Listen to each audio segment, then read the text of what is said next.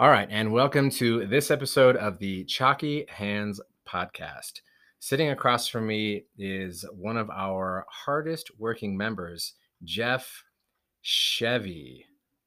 Cheverie. Cheverie. Ah man, I was So think, close. I was want to So think it's like a it's like a fancy like Chevrolet, like Jeff Chevier, and the pinky goes up. I always wanted it to be that way, but it just never was. Uh, anyway, we can't all get what we want. That's right. Um, Jeff and I just finished working out. Bit of a sweaty mess in here. And you know, one of the things that I notice most about Jeff is he's got this incredible work ethic. And I basically brought him in here to flatter him today. Um, but I was coaching a class the other day, and it was just really simple workout. And I saw him just absolutely dust these young guys. Not that Jeff's an old guy, but these are like 20 something kids, and he just absolutely smokes them. And you know, his his work ethic is is second to none. And uh, he's also a very successful entrepreneur. Um, so I want to start off with a couple of just questions about you know CrossFit. Jeff, when did you start CrossFit? Uh, I am about a five year CrossFit. First of all, JP, thanks for having me on. Secondly, if you can see me, I'm blushing. I don't do this stuff very often, but I'm happy to be here. Uh, those are very kind words, but uh, yeah, I, I, my introduction to CrossFit, and I'll tell you just a very brief story here. Uh, I used to go to a gym religiously at lunchtime uh, that was across the back alley from my original office, and uh, I thought I was a pretty fit guy. I would go all the time and some of our coaches there were some CrossFit um, coaches. They sort of moonlighted CrossFit, and they said, "You should try this. You should go to CrossFit. It's probably a bit more of your jam." And so this would be probably a long time ago, eight years ago. CrossFit was a little bit more rogue then than it is now. And I had a buddy of mine said, "Let's go drop in." And we dropped in, and it was Kalsu. Was the very first CrossFit workout that I ever did. And JP's laughing because uh, that's what I tried to get him to do this morning, which he vehemently denied, and we didn't do Kalsu. But we went in and we did Kalsu, which was to this day probably the, one of the hardest workouts I've ever had. I did it. I blacked out. I failed the workout. I timed out. They let me actually load the bar to RX weight. I mean, the coaches was so bad. And then it scared me away from CrossFit for probably four years. I came back um, and thought I was pretty fit. Joined a CrossFit gym, figured out that I was the most unfit guy in the entire class, Mhm. and had a big ego check for probably three months and never looked back. I absolutely love it now and do it uh, as much as I can. Awesome. Uh, I think it's really important we tell people what Kalsu is. yeah, sure, absolutely. So Kalsu is um, it's a hundred thrusters at one thirty-five. Is it hundred? Is it fifty? It's a hundred. It's a hundred thrusters at one thirty-five for dudes, and every minute on the minute you do five burpees. And so basically, a 135 pound thruster is disgusting already. Like it's just, eh, there's no other way to say it. And then you get so fatigued and beaten down by the five burpees every minute that you you're basically guaranteed to not finish, especially the first time, um, and end up just if you do really want to finish, stripping weight off the bar and weight off the bar and weight off the bar. And that just sort of speaks to how like how hard of a worker Jeff is, is that I was like, hey man, you want to do a little workout and then hit a podcast. And I, I'm got this like casual EMOM planned out. Turned out to be not as casual, but he's like, hey, let's do the hardest fucking workout I've ever done that literally destroyed me. And then we'll just sit down and That's right. I don't want to do it for about six more years. Yeah. So you got to do it about once every five or six years. Yeah, yeah. No, that was that was just like that's not even an option. I'm pretty happy that we didn't do it actually now sitting here. yes, yeah, me too. Um, okay, so shifting gears, Jeff, you're an entrepreneur. Um, you know, what was your first business? Yeah, so uh, I've been an entrepreneur forever. Uh, you know, it, it dates back to, I always tell people when I was a kid, um, I was lucky enough back in the early days, we had a family cottage cabin that was on a golf course. And there was holes that ran back and forth, and there was a little creek that went right by our cabin. And the the golfers, uh, you know, there's all sorts of range of golfers, but they wouldn't be so good. And so I set up a little trap in the in the creek and I would collect all the golf balls that the golfers would hit in. They would hit it in on the third hole. I'd collect them. I'd go meet them on the seventh tee box. I'd sell them their golf ball back to them, which then they would proceed to put back in the creek and it would get caught by my trap again.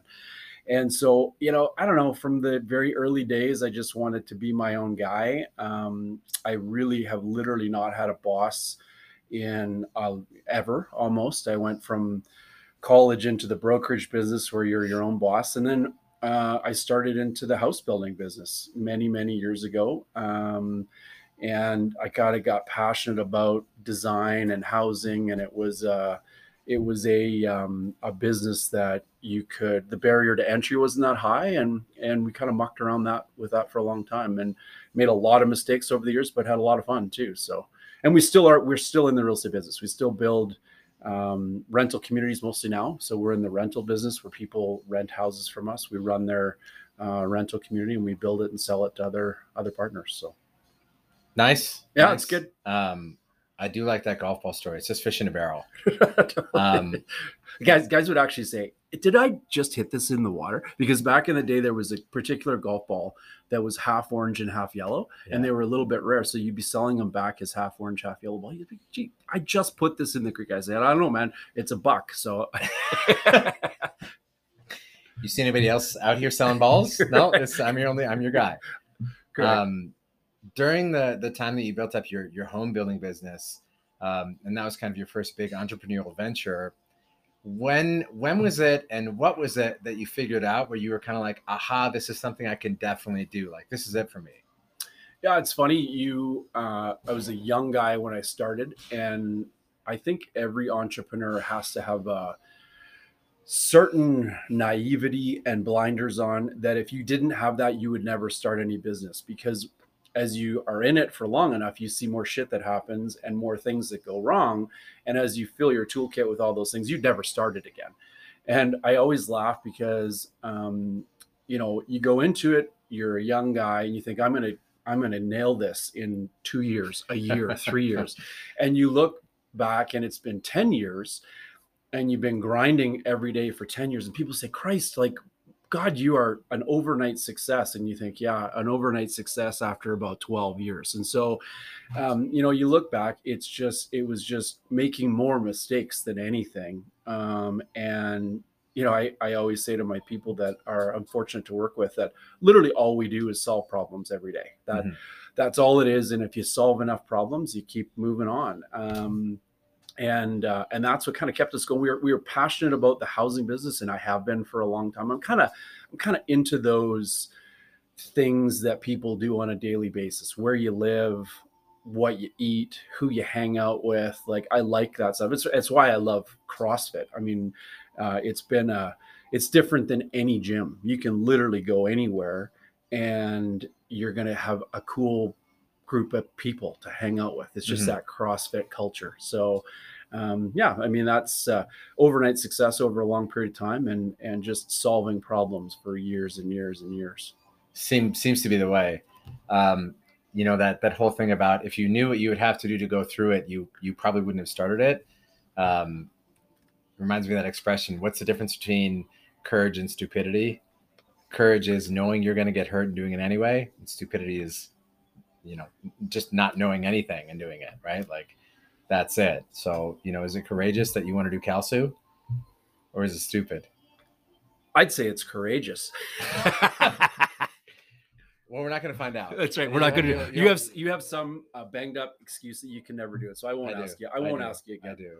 Yeah. How about how about no excuse? I just don't want to. I just don't I want just to. don't wanna right. do it, you like- know, I would have been the honest answer. That's I mean just that's don't it. want to do. yeah, this. I don't want to do it. Well, you know, over over the years of doing CrossFit, like you accumulate, you should be accumulating some amount of wisdom that says, if I do X workout, I'm gonna get Y result. And it's like that workout, the result is always you just get turned into hamburger. Like you're shattered for days. Totally. It's for very true. days, right? So yeah, that's one of those things. It's like I do Murph once a year. I don't do it for There's fun. reason. I don't do it for sport. I get real tired for about a week, you know, and that's kind of it. That's it. right. Um, so post, you know, housing business, you still got that going on, but then boom, COVID hits, and you know, most businesses are, you know, they're down and out. They're just kind of hanging on. They're doing their thing, trying to pay the bills, and then you go and you start to open more businesses that are very different from the housing business. So, what was the first thing that you opened during COVID? Well, it's you know, uh, hindsight's twenty twenty, and uh, I mean, we were we were hanging out at that time and and doing CrossFit, and the first COVID lockdown happened, and I'm sitting down in Fernie where I like to hang out and ski and stuff, and we're all in our houses and I am going down the rabbit hole of the internet and I you know what is this worldwide pandemic and uh, you know and the uh, I came to the incorrect conclusion that my main business was was dead in the water that I, I went completely apocalyptic that no one would be able to pay a mortgage nobody was going to be able to rent a house and hmm. and that my main business was finished. And so we're sitting there, we're locked down, and I remember talking to a bunch of my senior guys that have been with me forever. And, and what are we going to do? You know, we've got to reinvent ourselves into something else. And we decided that we wanted to get into some businesses that were um, maybe not easier, but quicker than real estate development. Um, and being the contrarian that I am, um, every, restaurants and bars were going they were the hardest hit obviously they, they're working one day and they're closed the next and we came to the the wise unwise stupid courageous whatever you call it conclusion that we could do a few things that we knew how to do which was build things and get them approved and we should put those skills to work in the, in the restaurant and bar business and so when I say that I literally never worked in the business, I mean I literally never worked in the business. We we opened our first bar and the day we opened, we were setting up a point of sale system. None of us had ever cooked a chicken wing in our life. And we opened up a little bar and uh, it, it was the definition of stupid or insane or whatever. It was a absolute blast. Um, we've been very fortunate to uh, to survive it, but that was the general thesis of you know we need to find a different business to go in and and go where guys were uh, were not succeeding and kind of reinvent it and come out of the ashes with a different economic um, profile to what we were doing and so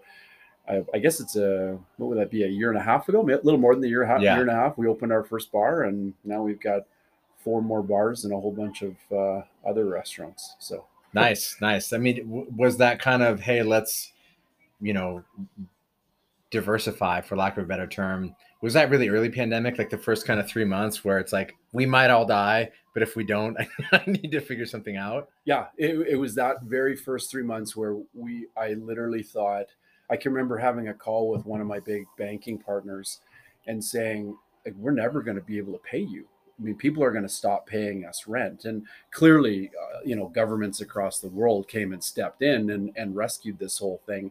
But at the early stages, I thought we are dead. You know, what are we going to do for a living? Um, and it, it took a little while. I mean, it wasn't like the day after we went into lockdown, we decided this, but after 45 days and sitting there trying to figure out what to do, we kind of landed on this strategy and um, and guys were getting shuttered all over the place. So um, it you know in hindsight it it it it, it, it the er, the first example if you look back would you do it again uh, again it's that same naivety we yeah. we we went in we solved the problems we learned a lot and now we're in that business and we're we're just knowledgeable enough to be dangerous. Um, would you go back and do it again? Probably. It's been fun enough and it's been cool to do a new business but uh, it's just like every other business. It it's just solving problems every day and and the problems are just different. They're different kind of problems. Yeah yeah um what was the first bar you opened? What was it called? Scuba jays. Scuba jays dive bar. So i had a uh at the time you know i've got i've got a construction company. I have a real estate company and i go to all my senior managers and say guess what guys and girls? We're going to run a bar and you're going to bartend and you're going to be in the kitchen. And I had a guy that who doesn't work for me anymore, but he worked for me at the time, and and his name was uh, Jay, and Jay would have too many beers, and he would always go into stories about his glory days being a scuba instructor at Club Med, mm. and Jay's probably 225 pounds now, and back in his glory day, he would be you know scuba instructor uh, hitting on all the girls and stuff. And so we decided that we would name the first bar Scuba Jay. And in fact, I have a picture of Scuba Jay in the bar in a pink speedo at his fighting weight of about 225. So it's not a it's not a very uh, good picture, but it is uh, it is a great bar. Nice, nice. That's awesome. Um, so you do Scuba Jays and you you know you opening several bars after that. But at what point when you started to operate Scuba Jays, you know, how many months was it? did you decide, hey, this is this is working well enough that I'm going to do it again, and I'm going to do it a couple more times after that? Yeah, it took us about 90 days. So we opened on Canada Day.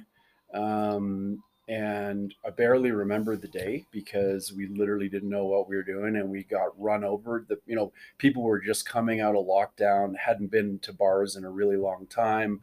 We open on a holiday and run a patio, so we opened on Canada Day. Uh, we did our second bar, which was called Chemical Steve's on 17th Avenue in the fall. So I think we opened it in around the middle end of October, something like that. I don't remember exactly. It was probably the toughest one because it was um, Scuba Jays got open and stayed open for the summer, and then the pandemic, as I recall, went crazy again in the fall. Yeah. And Chemical Steve's, its first six months was literally open, closed, open, closed, open, closed, and then closed for prolonged periods. So um, yeah, we did Chemical Steve's. Then we did a bar on 4th Street called College Bar. Mm-hmm. Um, uh, another bar in Kensington called Top Notch. Um, and those were the first four.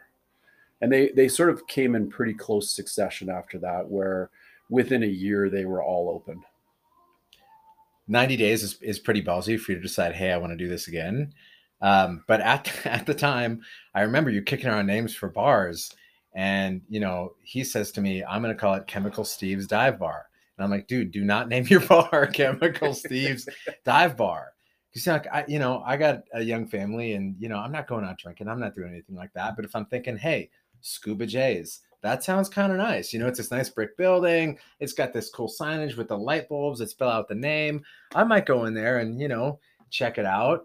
But Chemical Steve's, that's not that's not a place that I, I think of as like, hey, I'm to go to Chemical Steve's, and you know the the real question is, how big of a difference do you notice between the kinds of people that go to Scuba Jays or Top Notch or college than uh, than go to um, Chemical Steve's? In retrospect, although I completely ignored your advice to, to, not, to not name it like that, which is probably uh, very very much my personality. Uh, our clientele is very different. Chemical Steve's has a different uh, a different group of people. In fact, I learned the harder lesson I learned was I named Chemical Steve's after my former CFO, who was Steve, and he, the legend goes, he'd put any chemical in his body, and his mom actually got mad at me when I named it Chemical Steve's, and he ended up quitting too. So I had to stop naming bars after um, mm. my employees because I I named a bar after them and they wouldn't be there. Bad luck. But, but it is a very different clientele. It's an aggressive 17th Avenue, probably fits the moniker quite well. I just assume like more bar fights like that, you know, that classic bar scene where someone breaks a, a, a beer bottle right. on the bar counter and then tries to shiv somebody. Like it's just. That's right. I mean, if you don't, uh, you know, I, I'm sure you can appreciate. I didn't need to take too much advice from you about yeah. the about bars because it's been a really long time since you've been in one Absolutely. anyway. So. yeah, no, it's been. I don't. so you weren't time. my prototypical customer anyway. No, no. But you know, if you if you if you want to name a bar Chemical Steve Florida. That's where you open a bar called Chemical Steve's, right. and you'll right. you'll you'll have it'll be a good time. Yeah. Um, so you do the bars, and then you know you get you get another idea.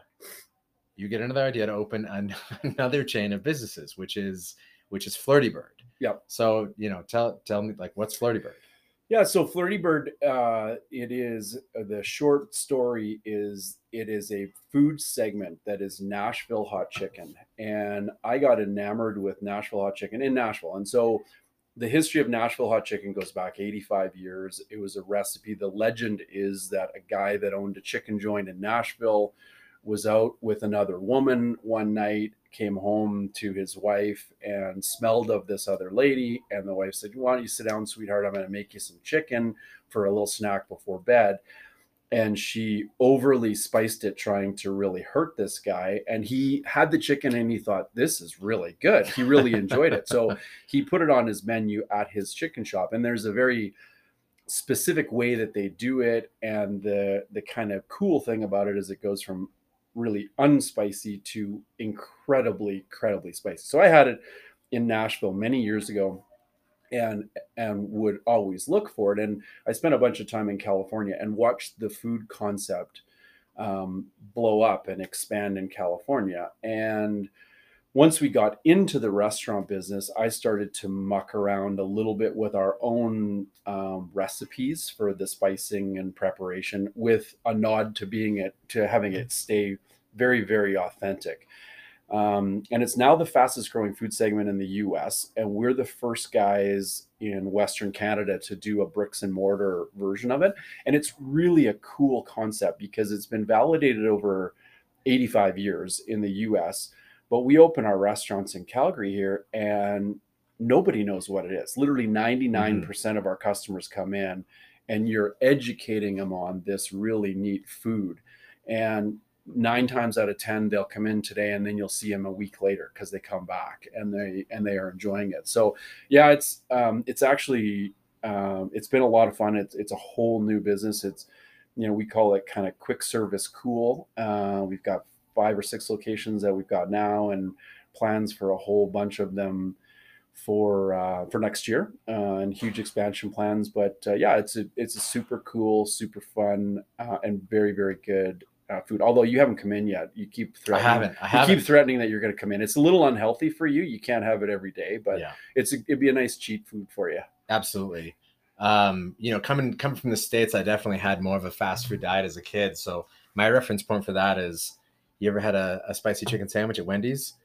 It's like that, but it's not made of crap. It's Yeah. made of chicken and and you know, kind of good stuff, right? Yep. Um, people like deep fried things. People like chicken. They like sandwiches. It sounds like a home run, man. It is good. Yeah, kids love it. We do a tenders. We do the sando. Uh, we've got uh, we've got a great following with the Flames, and um, they're, they I've got the basically the entire Flames team addicted to it. Every time they're in town, Luch, yeah, like he literally is ten minutes he's in town. He's over to our shop getting some sandos, and um, yeah, it, it's been really fun, and and we're you know, again, it's the same old thing. We're learning a lot. It's kind of taking up a lot of bandwidth from our bar business, but um, but it's uh, but it's pretty cool.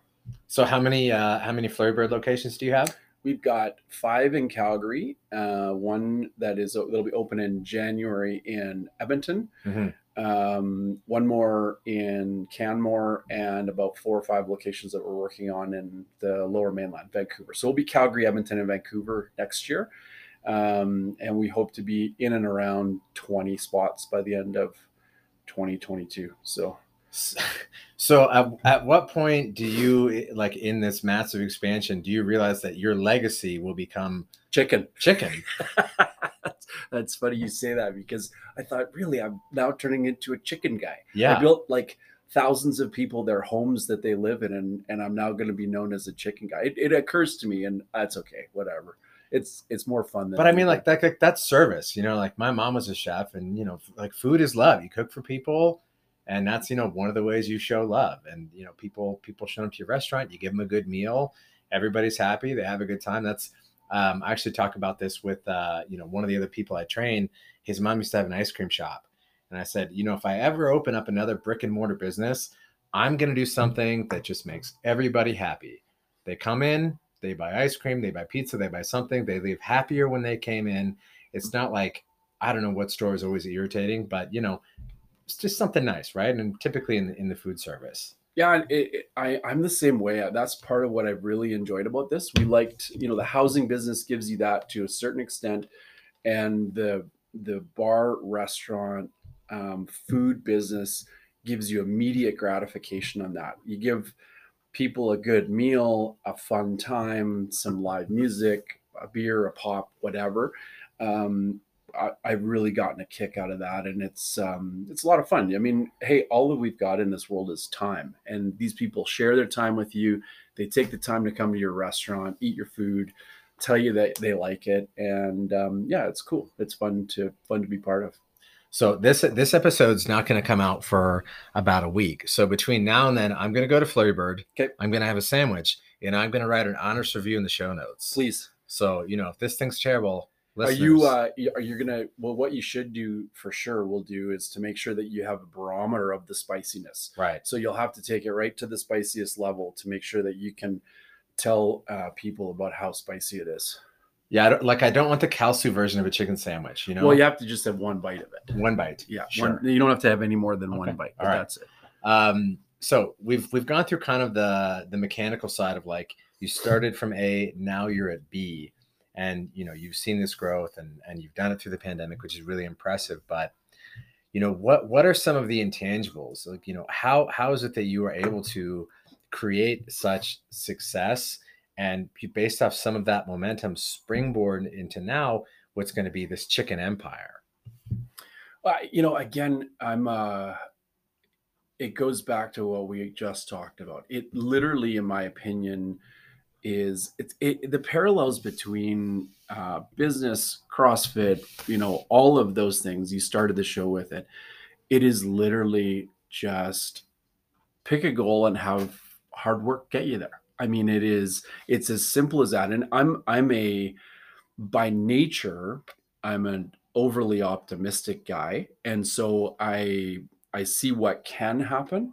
and I'll get myself into trouble by not seeing all the pitfalls between there and here and there. And so it's a blessing and it's a curse. But um, you know, it it is just I've been um, lucky to have the ability to just see where you want it to go and say we'll just solve the problems as we get there work hard and know that you're going to make mistakes all the time like you're you're going to get it wrong and as i've gotten older i've become much more comfortable asking for help um, seeking advice from others that have made the mistakes and and getting help on that. But i, I think it's just um, you know pick your whatever your passion is uh, pick it put your head down and it is just it's nothing sexy. Like it's just hard work. Um, and that's all this is. And so you know I, I'm getting a real kick out of the chicken game because uh, we've got years and years of real estate and now it's becoming a bit of a real estate business as well um, but it is it's also cool just to hang out with people that are are liking what you do which is you know why i'm so enamored with crossfit you come in and once you get your culture of people that are there, they're there to do cool things. They want to work hard. Yeah. They're there to get fit. They're there to to share that same thing together. Um, and that's why I love the CrossFit side of it too. Yeah. Um, you know, one one of the things that must be challenging, um, especially right now, but in general, is staffing all those businesses. And I remember you said to me once that you really like to hire athletes because they know how to work hard. Um, you know is that still true in the chicken business? And you know what else do you look for when you're trying to hire the right staff you know it that's a it is true i would hire an athlete um, i almost don't even look at their resume if they're a high level athlete uh, my operations manager in the bars was an olympic level curler which i tease her that's barely a sport but uh, we give we give her credit for it and and there's just a competitiveness and a, a knowledge of how to work hard that comes from being an athlete. Um, and that's still true. My senior people are all are all former athletes of one way, shape, or mm-hmm. form. My, you know, the culture in the chicken business and in those kinds of businesses is so critical. And we call with the the um, analogy that we use is we call it our pirate ship um, mm. because a, a, commercial kitchen. A guy named Anthony Bourdain wrote a book, and he he wrote yeah. it that a, a, line kitchen is like your pirate ship. You've got all your pirates in there, and you've got your pirate that's responsible for doing the dishes, and your pirate that's getting burned at the griddle, and your pirate that's doing this and that. And so, our flirty crew, we call them, um, they're our crew of pirates, and we are ruthless and relentless with making sure we get guys and girls that fit into that culture um, because they they are your front and center and, and it is very very challenging to find them but when you do find them um, you know like hey i'm not a restaurant guy and yeah. so uh, i taught myself how to do this on youtube and how we made our recipes in our own kitchen at scuba jays and we made it by just testing and retesting and tweaking and it's not rocket science and so I don't have any chefs on my in my business. I've got cool young people uh, with piercings and tattoos, and they smoke in the back alley, and they're funny and they're engaging, but they're also committed to what we're doing. And you need a certain buy-in because we do one thing and we do it really well, and we do it day after day after day. We make it we make a deep fried chicken breast, and so it's hard to keep guys engaged with that unless you create a really cool environment around them. So it, it is literally um, one of the biggest focuses. And, I, am super fortunate. My my daughter, who's an athlete as well, um, she was a, a Div One tennis player. Um, moved back from uh, New Jersey, and and she's the uh, she's the leader of the people people side of our business and she uh, and she's in charge of you know building that team and and it's great to have her uh, but it is uh, absolutely critical find your location and get cool people in there that are digging the concept that you're doing so yeah it like it reminds me of uh, clive burger on 17th like when you when i think of a of a of a like a kitchen crew the pirate example is great like i love bourdain stuff but i want to see somebody that's tattooed that you know that smokes on their breaks, maybe vapes nowadays. You know, I don't know, has colorful hair, weird haircut, piercings, like whatever. Um, you know, after their shift, probably goes out and gets bombed. Those people are making the best food. They are making the best food. Yeah, that's exactly. what I want to hire. Yeah, and we uh, don't we we don't let them do the the old may I chef and all that stuff. They we don't we don't uh, adhere to those uh, long time honored. Kitchen. Yes, chef. Yes, chef. Yes, yeah. chef. May I and yeah. all that shit. We don't do that. So um, that stuff that stuff gets crazy. It does. uh, you know, I've only seen it in in in movies, and I I don't know. It it looks weird. So yeah, I definitely wouldn't want to rent that way. Um, but you know, to, to wrap up the episode, um, you know, Jeff's Jeff's got a history of success behind him now, but his overnight success took over a decade of hard work and consistent problem solving. It really it, like it doesn't sound complicated, but it it it doesn't sound like it was you know always super fun. Oh, it isn't. I mean, it, it's not all fun. it, it is. Uh, there's lots of shitty days where you're just solving problems that you didn't even know existed. Um, but at the end of the day, you can you know, sit back uh, a music night in Scuba Jays, and it is packed full of neighborhood people, and they are having a great night. Those are the times that I really enjoy, and it makes it all worth it because people are hanging out together and in something that you created and they're having a good time. They have a great meal in um, in a Flirty Bird. We go to a great workout in here and you have some camaraderie and laughs with the boys and the girls and you have a great workout. I mean all of that is what it's all about in my opinion and and it's it's worth all the pain to get there. Yeah yeah i mean you know when i when i think about running the gym um, and you know just my experience in crossfit over the years i think back to like those summertime workouts where it was a big, busy class. It was a really fun workout. You know, the music's on, the garage doors open, people are just sweating, they're having a good time, and you just have like this really good vibe in the air. And, you know, I don't think about the times I'm like, you know, in my office writing emails or crunching numbers or doing whatever. exactly. Like, Those are that's the stuff you forget about. Yeah. Um, before we head out for the day, if you're going to give one piece of advice to an entrepreneur, what is it? Just do it. Pick pick whatever it is and ignore all of the all of everybody with more experience that would tell you not to do it and just do it. Be prepared to work hard, but just do it. I love I love that advice because I'll see people that will get in contact with us and kind of like him and haw about joining CrossFit. And you know, I've been doing this forever, and I'm like, just do it already. Just do like, it. It's, it's not a life altering decision. Like you'll spend hours agonizing over this thing or that thing, and it's how we make decisions in general now, right? We go on the internet, we research and we look and we convince ourselves and we talk ourselves out of it. And it's like, just do it already. It'll Nike be, got it right. Yeah, yeah. it'll be it'll be better either way because at least you'll know. It's like trying a restaurant. Well, the food was kind of okay, but now when I drive by it, I know what the food was like in that restaurant. Exactly. So, Absolutely. Um, anyway, that's going to do it for this episode of the Chalky Hands podcast. Thanks for being here, Jeff. Thanks, brother. All right, and have a good one.